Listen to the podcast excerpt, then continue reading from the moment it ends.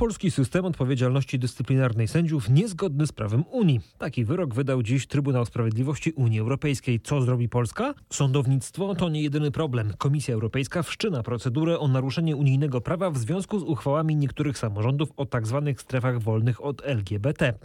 Adam Bodnar zdał dziś urząd Rzecznika Praw Obywatelskich, a gminy w całej Polsce walczą ze skutkami burz i nawałnic. Jest czwartek, 15 lipca. Jonasz Jasnorzewski. Zapraszam na podsumowanie dnia w RMFFM.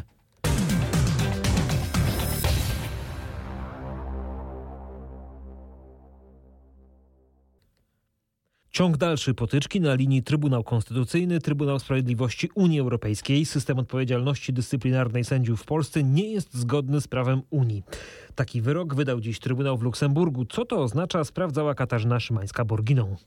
Oznacza to, że po prostu Izba Dyscyplinarna Sądu Najwyższego jest nielegalna z punktu widzenia unijnego prawa. Innymi słowy, taki sąd jak Izba Dyscyplinarna nie może w Unii funkcjonować. A skutki tego w skali państwa są takie, że Polska musi niezwłocznie dostosować wszystkie ustawy dotyczące Izby Dyscyplinarnej do unijnych norm. Może to zrobić na przykład wracając do systemu dyscyplinującego sędziów, który obowiązywał przed przyjęciem zakwestionowanych przez CUE przepisów, czyli do sytuacji sprzed reformy sądowniczej. Jeżeli tego dostosowania nie będzie, to komisja może wnioskować o dzienne kary finansowe.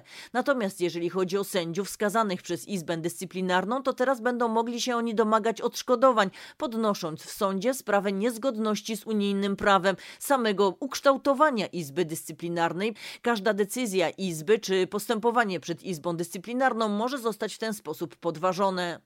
Ale na zmianę polskich przepisów raczej się nie zanosi.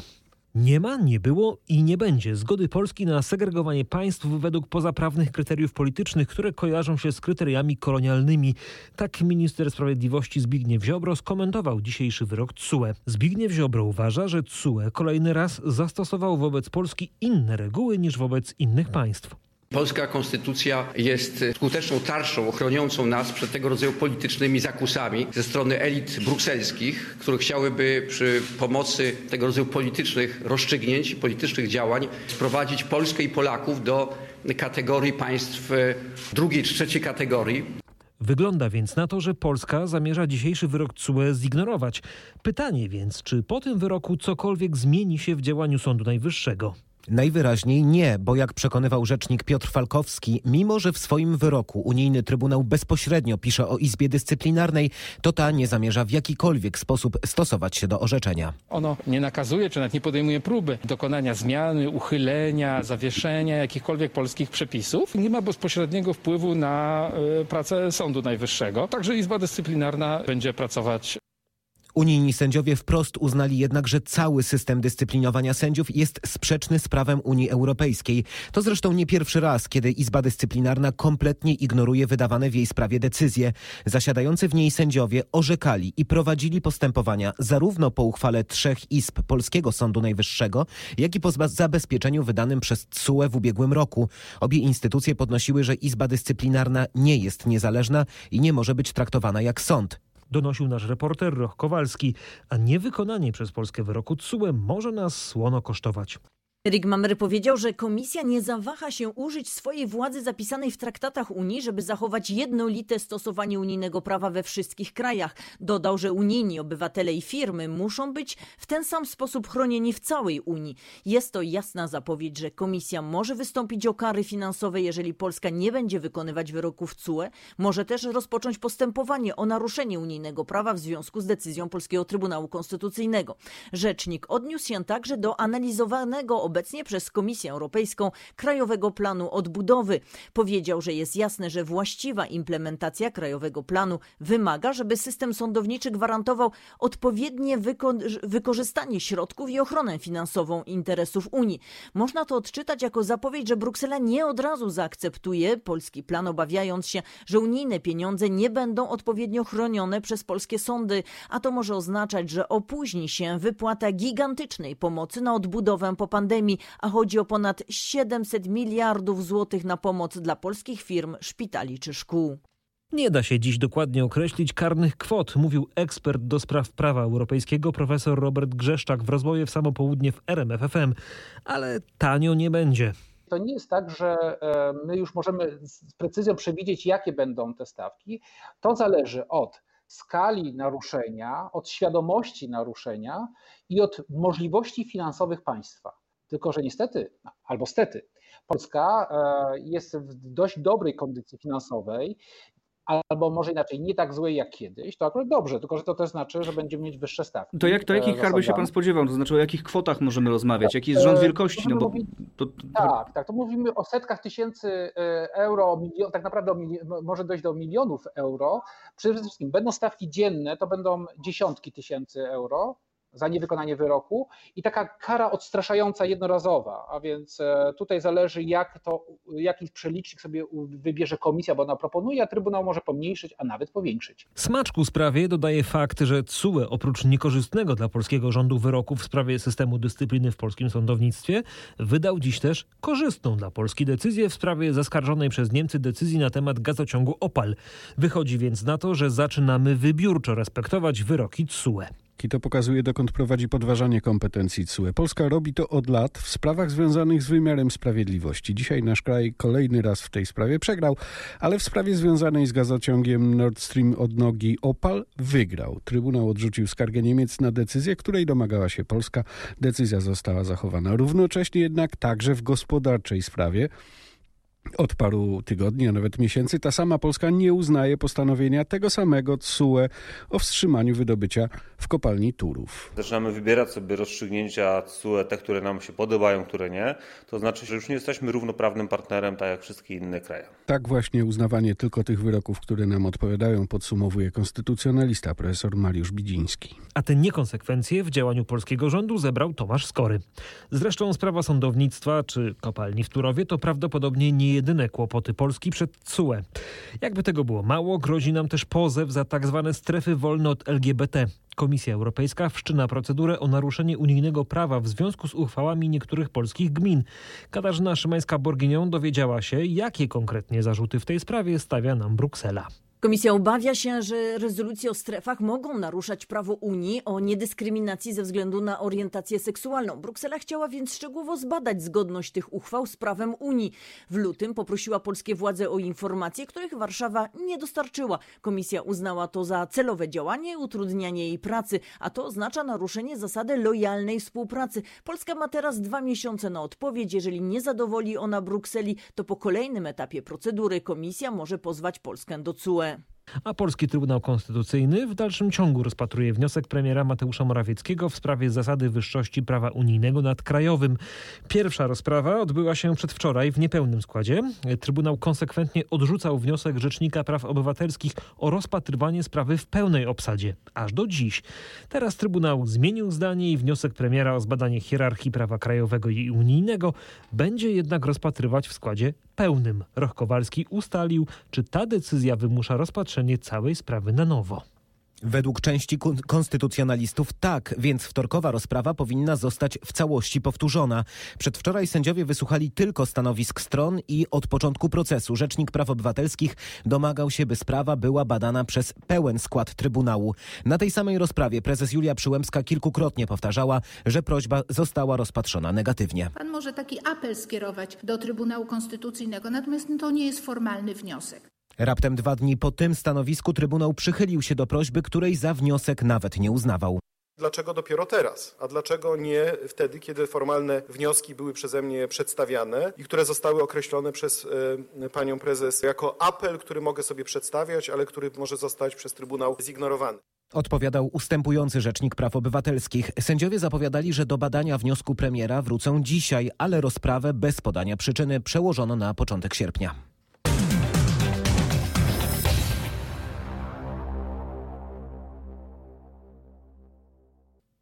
To skoro pojawił nam się już y, Rzecznik Praw Obywatelskich, to odnotujmy fakt, że 15 lipca był ostatnim dniem pełnienia tej funkcji przez Adama Bodnara. Biuro Rzecznika Praw Obywatelskich jest dobrem narodowym. Chciałbym, by tak pozostało, mówił dziś podczas pożegnalnej konferencji były już rzecznik. Ten dzień, e, dzień e, odejścia jest także dniem swoistego święta e, Biura Rzecznika Praw Obywatelskich, bo rzecznicy, jak ci, powiedziałbym, sternicy na wielkim tankowcu się zmieniają. Ja teraz schodzę z pokładu e, i gdzieś e, idę do jakichś innych swoich zajęć e, zawodowych. Natomiast ten tankowiec w postaci biura rzecznika płynie, może zmieni trochę kurs, może trochę przyspieszy, może trochę, trochę zwolni, ale dalej będzie płynął i to wszystko zależy od tego nowego sternika, ale chciałbym, żeby ten nowy sternik uszanował właśnie ten substrat, te wszystkie osoby, które w biurze rzecznika pracują. To jest dla mnie niezwykle ważne i to chciałbym, żeby było moim e, przesłaniem na e, sam koniec. W trakcie spotkania z mediami zaapelował też do wszystkich Polaków. Drodzy Państwo, proszę się szczepić. To jest teraz absolutny priorytet.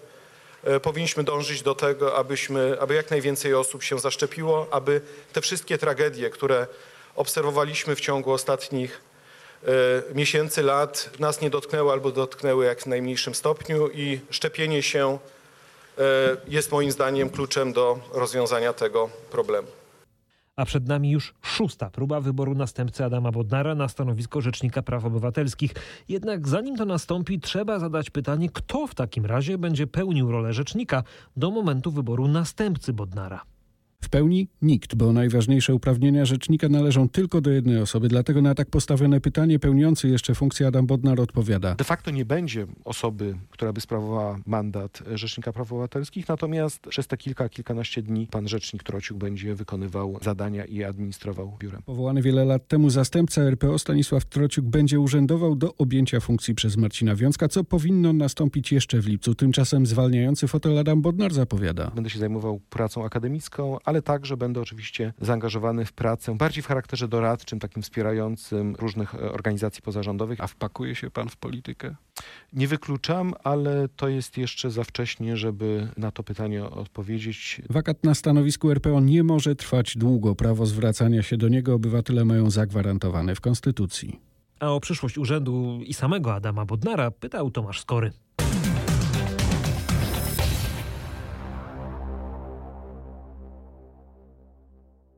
Samochód nie może być śmiercionośną bronią w rękach skrajnie nieodpowiedzialnych ludzi. Nie będzie żadnej pobłażliwości dla bandytów jadących pod wpływem alkoholu, a kary zostaną znacząco podniesione, oświadczył premier Mateusz Morawiecki i, jak y, mówił premier, z wprowadzeniem regulacji zaostrzających kary za przewinienia na drodze nie można zwlekać. Każdy dzień zwłoki, każdy tydzień zwłoki to to jednak mogą być potencjalnie nowe ofiary na drogach. A więc e, jestem przekonany, że tutaj będzie szeroki konsensus w parlamencie i w trybie szybkim E, może nawet nie czekając do końca roku, właśnie jeszcze szybciej przejdziemy tą ścieżkę parlamentarną. Będzie, będę apelował również do pana marszałka Senatu, aby podjął ten temat jak najszybciej i później wdrożenie e, w ze stosunkowo krótkim vacatio legis, bo e, nie ma co czekać na wdrożenie dobrych przepisów. A jeżeli zmiany przyjęte przez Radę Ministrów we wtorek wejdą w życie, no to za przekroczenie prędkości zapłacimy nawet 5 tysięcy złotych mandatu. Po kieszeni uderzy piratów drogowych także składka na OC, natomiast sprawca śmiertelnego wypadku będzie wypłacał rodzinie ofiary rentę.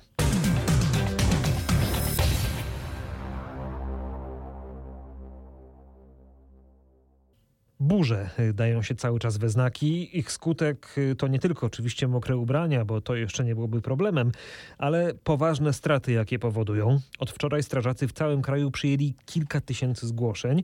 Na przykład w Łodzi burze spowodowały problemy z dostawami prądu, mówi nasza reporterka Agnieszka Wyderka. Co drugie zgłoszenie z Łodzi dotyczy zerwanej linii energetycznej. Strażacy mają też mnóstwo pracy przy połamanych drzewach, które tarasują ulice i chodniki. Dodatkowo uszkodzonych jest kilkanaście dachów. W województwie takich zdarzeń było około 90. Trzy osoby zostały ranne. To 67-letnia kobieta z powiatu brzezińskiego, która trafiła do szpitala po tym, jak przygniotły ją elementy stodoły. Inna osoba została uderzona konarem. Ranny jest też strażak OSP, który pracował przy usuwaniu skutków burz.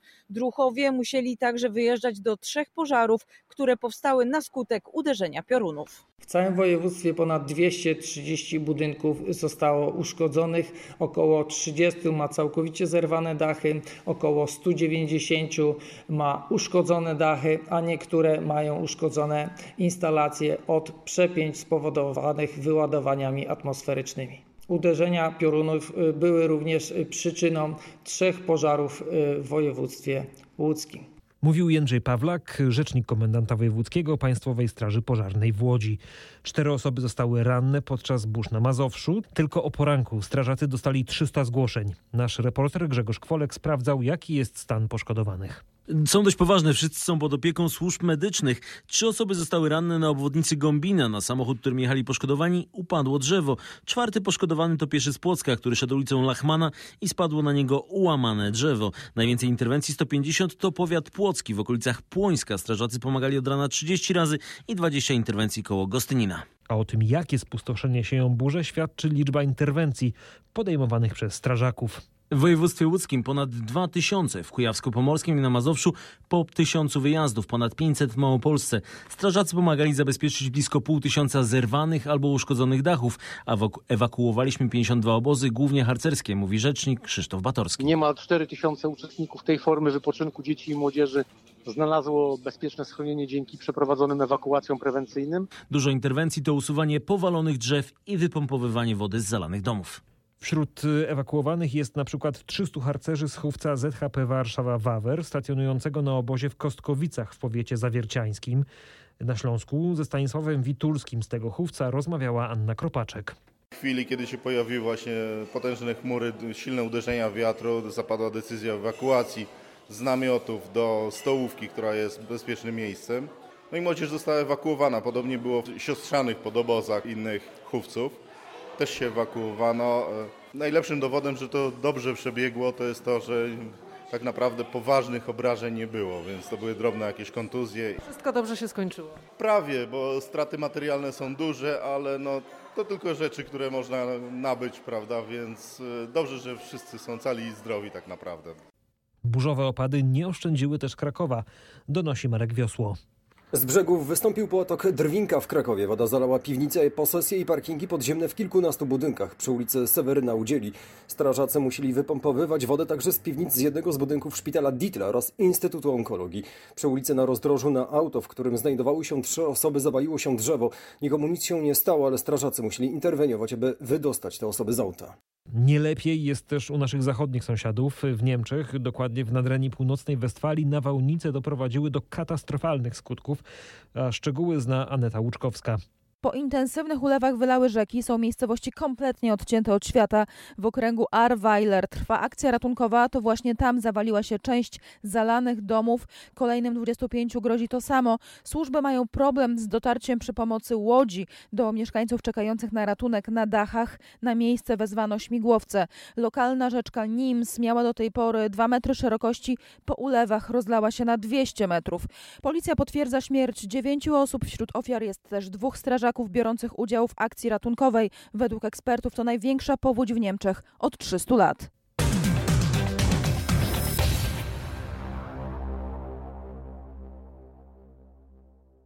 Czy COVID-19 przyspiesza? W kolejnych tygodniach musimy liczyć się ze wzrostem liczby zakażeń koronawirusem, napisał dziś na Twitterze minister zdrowia Adam Niedzielski. Chętnych do przyjęcia szczepionek jest jednak coraz mniej. By przyspieszyć akcję, na przykład na Podhalu zorganizowano niedzielę szczepień. W najbliższą niedzielę wspólnie z małopolskimi parafiami na Podhalu będziemy szczepić mieszkańców w tych gminach, gdzie ten współczynnik zaszczepień jest no, najniższy w kraju. Cieszę się, że Lipnica Wielka, Czarny Dunajec, Szaflary, Biały Dunajec, Ząb i Bukowina to są te miejsca, gdzie w niedzielę pomiędzy 7.30 a 15.30 tuż po wyjściu z kościoła będzie można się zaszczepić mówił wojewoda małopolski Łukasz Kmita, a w Polsce w pełni zaszczepiło się jak dotąd 50% dorosłych mieszkańców kraju.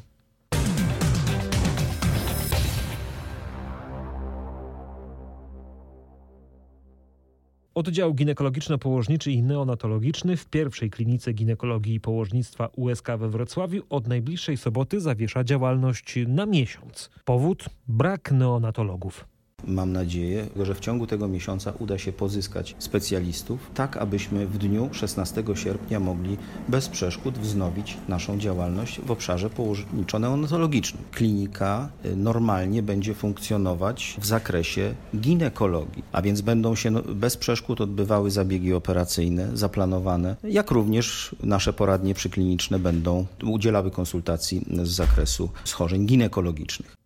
Mówił Marek Murawski, pełniący obowiązki kierownika wrocławskiej kliniki przy ulicy Chałubińskiego. Szpital ma zwiększyć przyjęcia w klinice przyborowskiej. Pacjentki mogą również korzystać z placówki w Strzelinie.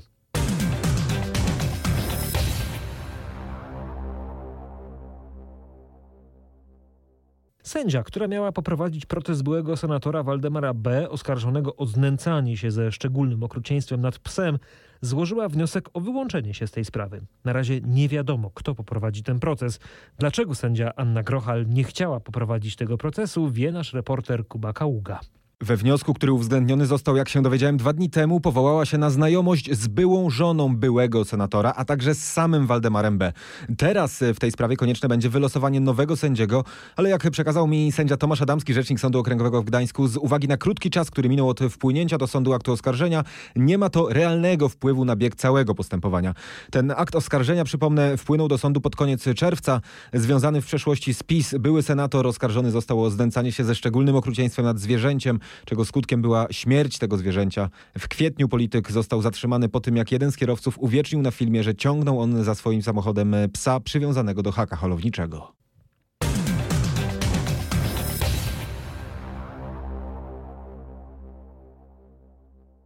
Czas na sport. Po wczorajszym zwycięstwie nad norweskim Bodoglimt w drugiej rundzie eliminacji Ligi Mistrzów Legia Warszawa zmierzy się z estońską Florą Tallinn. Paweł Pawłowski zna charakterystykę najbliższego rywala Legii w europejskich pucharach. To drużyna składająca się wyłącznie z estońskich piłkarzy. Grają tam m.in. Wasiliew, którego pamiętamy z Jagiellonii i Piasta oraz Oyama, były piłkarz Legii. Najbliższy ligowy mecz Flora zagra jutro, no i na trybunach na pewno zasiądzie ktoś ze sztabu warszawskiej Legii.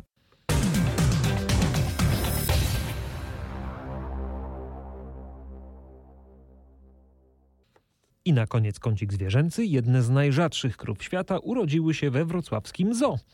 Mowa o skrajnie zagrożonych bantęgach jawajskich. Nowonarodzone maluchy to chłopiec i dziewczynka. Sam poród przebiegł w przypadku obu samic bezproblemowo, przyszły na świat e, i bardzo szybko zaczęły pić mleko od swoich matek, bardzo szybko zaczęły się poruszać w e, świecie właśnie zwierząt. To jednak jest tak, że te zwierzątka bardzo szybko stają na nogi. One muszą sobie tak radzić, żeby przeżyć w naturalnym środowisku. Ich liczebność na kontynencie zmniejszyła się o 70% w ciągu 20 lat, a na jawie przetrwało niespełna 100 osobników. To jeden z gatunków dzikiego bydła, który stał się początkiem bydła udomowionego, ale nie naszego. Bydła balijskiego, które jest hodowane tylko na Bali. Mówili Grzegorz Adamiec, opiekun zwierząt kopytnych we wrocławskim zoo i prezes ogrodu Radosław Ratajszczak. A narodziny tych zwierzaków są też o tyle cenne, że w 2020 roku ich globalna populacja spadła o ponad 70% i dziś w naturze pozostało jedynie kilka tysięcy osobników, a osobniki z wrocławskiego zoo otrzymały herbaciane imiona Prima i Asam. To zresztą już tradycja herbaciana w zoo we Wrocławiu. Mama Prymy ma na imię Saga. No to ja, zainspirowany bantęgami, ogłaszam przerwę na wieczorną herbatę. To wszystko w dzisiejszym podsumowaniu dnia. Na kolejne zapraszam już jutro. Jonasz Jasnorzewski, kłaniam się nisko. Do usłyszenia.